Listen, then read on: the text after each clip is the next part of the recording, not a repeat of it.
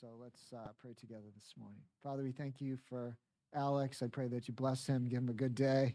And, uh, and as we turn to your word this morning, Lord, I, I just ask that you'd speak to our hearts in, in Jesus' name. Amen. So we come to Acts chapter 2. We're looking at, at verse 13 uh, through 25. And this passage in John uh, provides us really with an uncomfortable contrast because we're all used to seeing Jesus one way, but, but he represents all of God's heart uh, for us. And so often we see Jesus as a gentle shepherd, right? Like if you could picture in your mind who you want Jesus to be, be the, the gentle shepherd who cares for his sheep. And yet, that's only one aspect of him. Yes, he's full of grace and he's full of truth. And we saw that in the last uh, little section of John that he comes to a wedding and he's full of truth. He's the creator of all things. But the practical aspect of grace is so real in that he comes to a wedding.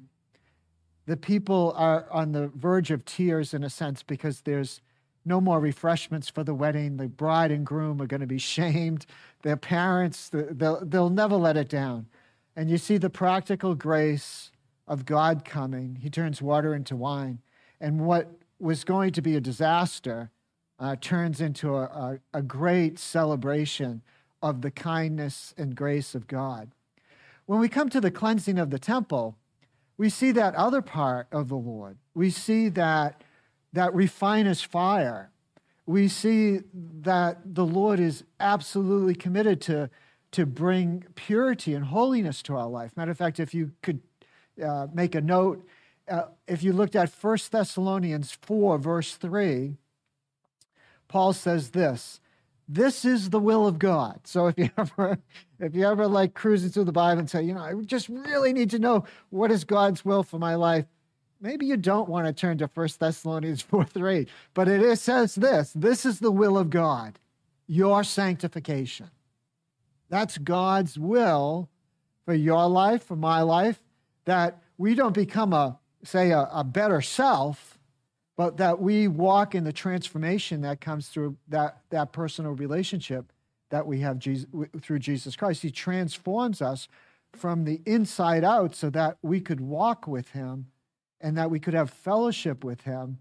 And that comes about oftentimes through di- difficulties that we face in life, which are can be God's discipline, uh, Hebrews chapter 12, or it could be God's refining fire uh, working to bring about Christ likeness and godliness. And so when we come to this text, we, we see those two aspects. They're, they're not mutually exclusive, exclusive, but they're both and. God is full of grace and truth, and He is a refiner's fire that wants to purify us. So it's not that we can be say, kind of the uh, the best version, but so that we can be completely changed and begin to reflect uh, Christ likeness from the inside out. Come with me to John 2, look at verse 13. It says, The Passover of the Jews was at hand, and Jesus went up to Jerusalem. Now, there's a couple things that provide the contrast when we look at this verse. The first is in Luke chapter 2, verse 41. It was the practice of Jesus to celebrate the Passover by going to Jerusalem every year since he was a little boy. His parents brought them there he went to, he went to Jerusalem to commemorate that great victory that God, that great victory of deliverance that God brought his people, the children of Israel, out of Egypt. And they celebrate this. And they had a, a heart to celebrate it in a particular way. They would cleanse their homes, they would cleanse their hearts, so to give honor to God and to, to reflect his holiness. One of the practices that they did, and we can note this in 1 Corinthians chapter 5, 6 through 8, one of the practices is that it is really pretty cool when you think of it. I wish I knew this when I was raising my children. I would have done it. Is that before the Passover, the dad would take a candle and at night they would go through every nook and cranny in the house. They would be looking at every countertop. They would be looking in the cupboards. They'd be looking, you know, under the under the beds, in the closets, and they were looking for one particular thing. Can you tell me what that is? They were looking for some yeast. They were looking for some unleavened, you know, um, they were looking for some leaven because biblically that reflected what? Sin. A little leaven leavens the whole the whole lump, the whole dough. And so they would go through the house and do this deep cleaning, like some of us do on, during springtime. And they'd clean their house, and then dad would come along with mom and the kids. They would do this ceremonial inspection, trying to find every little bit of yeast or leaven that represented sin. And their goal was to have a heart and to have a house that reflected the purity and goodness of God.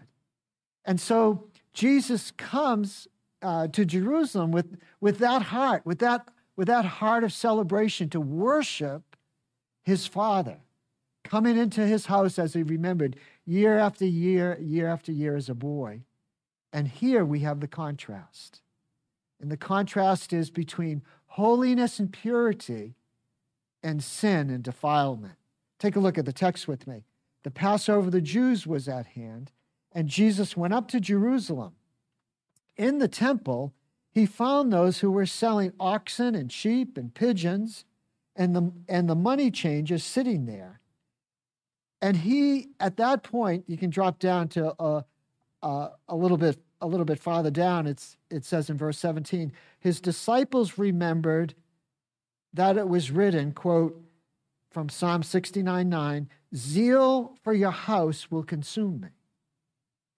And so the contrast is this Jesus comes with this heart to see his people purifying themselves, cleaning their homes, ceremonially going through with a candle to make sure that their house was pure and spotless and reflected God's holiness and purity. And Jesus is coming to worship at his Father's house. And, and, and as he enters the court of the Gentiles, all as he sees, all as Jesus can see, is that his Father's house had been turned into something that it was, that it was not designed to be. If you know a little bit of your Bible history, you know the court of the Gentiles was the outer court of the temple, right? And it was the place where you and I would come. Non Jewish people would come to the court of Gentiles to worship the living God, the God who delivered his people from Egypt. And Jesus comes into that place, and all as he sees is a marketplace with a heart, with a purpose, not to worship God, but a heart to exploit the poor, a heart to use religion for sordid gain, we could put it. And because of his, his passion for his father's house, because of his love to worship his father in purity and holiness, the zeal of the Lord fills his heart. And he takes three lengths of uh, what's understood as a rope that's used to tie up a ship. And he takes those three pieces of rope and binds them together, brings them together, and goes after those money changers, those people that are selling animals, those people that are exploiting. Now, how much damage can you do with a with a with a three strand, say, piece of rope? Well, pretty enough, pretty much enough to cause chaos. So Jesus comes through and begins whipping the animals and overturning the coin changes. Why? Because he's not just grace and truth, but he's a refiner's fire. And his heart is to bring forth holiness in his father's house. Take a look at the text with me he says, uh, cords, and he, and he drove them out of the temple, and the sheep and the oxen, and he poured out the coins of the money changers and overturned their tables. And he told those who sold the pigeons, Take these things away. Do not make my father's house a house of trade. And his disciples remembered that it was written, Zeal for your house will consume me. So often in the last several months, we've been using the minor prophets, not minor in content or in passion, but just uh, minor in the sense of, of brevity. And what we see in our text is really the fulfillment of Malachi chapter 3. Malachi chapter 3 is, is a prophetic word of what Jesus would accomplish. And that promise that we see in Malachi chapter 3, we find its fulfillment in John chapter 2. And we also, as we reflect upon our text, we also find the application for our lives today. Take a look at Malachi chapter 3, verse 1. It says, Behold, I send my messenger, and he will prepare the way before me. And the Lord whom you seek, this is the this is the promise where we'll see fulfillment. And this is where we'll kind of say, Lord, how do we apply this cleansing of the temple to our own lives? And so, behold, I send my messenger, and he will prepare the way before me. And the Lord whom you seek will suddenly come into the temple. And that's what Jesus did. He's coming in, he comes to the temple. No one's expecting this to happen. If you look at at the uh, Luke account, you know that they were aware of who Jesus was, and Jesus knew who they were. But something's changed. And what's changed is Jesus has entered his public ministry, and he's come to fulfill this prophetic word in Malachi. And suddenly come into his temple, and the messenger of the covenant, in whom you delight, behold, he is coming, says the Lord of hosts. In verse 2, but who can endure the day of his coming, and who can stand when he appears? And then it gives us two aspects of understanding that Jesus is both grace and truth, but he's also committed to our sanctification, our growth, our holiness. Take a look at the verse, those two aspects. But who can endure the day of his coming, and who can stand when he appears? For he is like a what? A refiner's fire and like a fuller's soap. Now, the last time I had any understanding of refiner's fire, I was in, I think I was a sophomore or junior in high school, and we had to, we had this crucible, and we had to learn how to separate metals. Anybody ever done that? Well, Dorothy Perello and it's Dorothy Convoy, Convoy then, but it's Dorothy Perello now. We practically burned down our science, our chemistry. And and the, the teacher was so infuriated at Dorothy, but she liked she liked men, you know, young men. And so Dorothy failed, and I got a gentleman's C. But one of the things we had to do was to apply, put a, uh, metals in a crucible and heat that baby up so that they separated and so that that pure little piece of silver would be able to get free from the lead, and then you kind of like skim off, skim off the lead, and then you've got this shimmering little bit of silver in that in that little crucible that's being heated.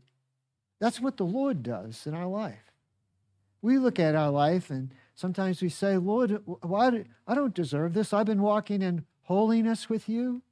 I've been walking in purity. My, my, my heart's clean, my hand's clean. And, and why this difficulty that I'm facing in life?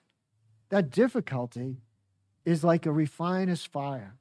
It separates the dross, the lead, from that pure metal so that it can shimmer and shine and bring forth, in a sense, if we use it metaphorically, to bring forth God's reflection of God's glory from our heart. Jesus is committed to that. He is a refiner's fire and he is a fuller's soap. Now, fuller's soap is, is a soap used by a fuller. And a fuller's job was to take all, after the sheeps were shorn and the, and the wool and the you, you ever been around sheep? You ever go to Drumlin Farm and hang out with the sheep a little bit? Those babies, they're nasty. You know, we, we have these lovely little pictures we use, you know, about sheep and the Sunday school kids. Sheep, they're nasty animals and they stink and they're dirty. And so what they do is they shave the uh, they shave the sheep, right? And then the fuller takes that outside of the city and he uses this alkaline based now, I only got a C, so don't ask me what the chemical formula for it is, but it's just nasty soap. It's strong soap. And the fuller takes that, that, that wool outside the city and he washes it and he washes it and washes it, and it becomes what? Becomes white as snow. It's like that song we sang. That song is such a hallmark moment, isn't it? He makes me white. I won't sing too much. But he makes me white as snow. But how does he get to that in our life? Gets to that part in our life by bringing us through difficulties and trials so that we're, our heart is sanctified and transformed so that our lives can reflect like the shimmering metal or the, or the, or the white wool that can reflect God's work in our heart to the world around us. I remembered a story. I wish I had thought of it before Ben uh, shared that song. I remember a, a story, a set of storybooks that uh, that I read to my kids. You know, when they were little. It's, uh, maybe you guys have read them. It's uh, the Chronicles of Narnia by C.S. Lewis. How many have read that or know what I'm talking about? Well, four people will get the story, and maybe the rest of you will go Google it, but but not right now. I'm about ready to close. Um, there's a there's one of the stories there is the voyage of the Dawn Treader. And in the voyage of the Dawn Treader, you got Edmund and Lucy and Eustace, right? Eustace is what? Useless. But but you got Eustace, right? And the and part of the voyage brings them into a storm, and, and the ship has to land on an island to be repaired.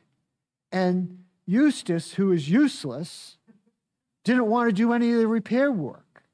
So he goes on a little journey by himself.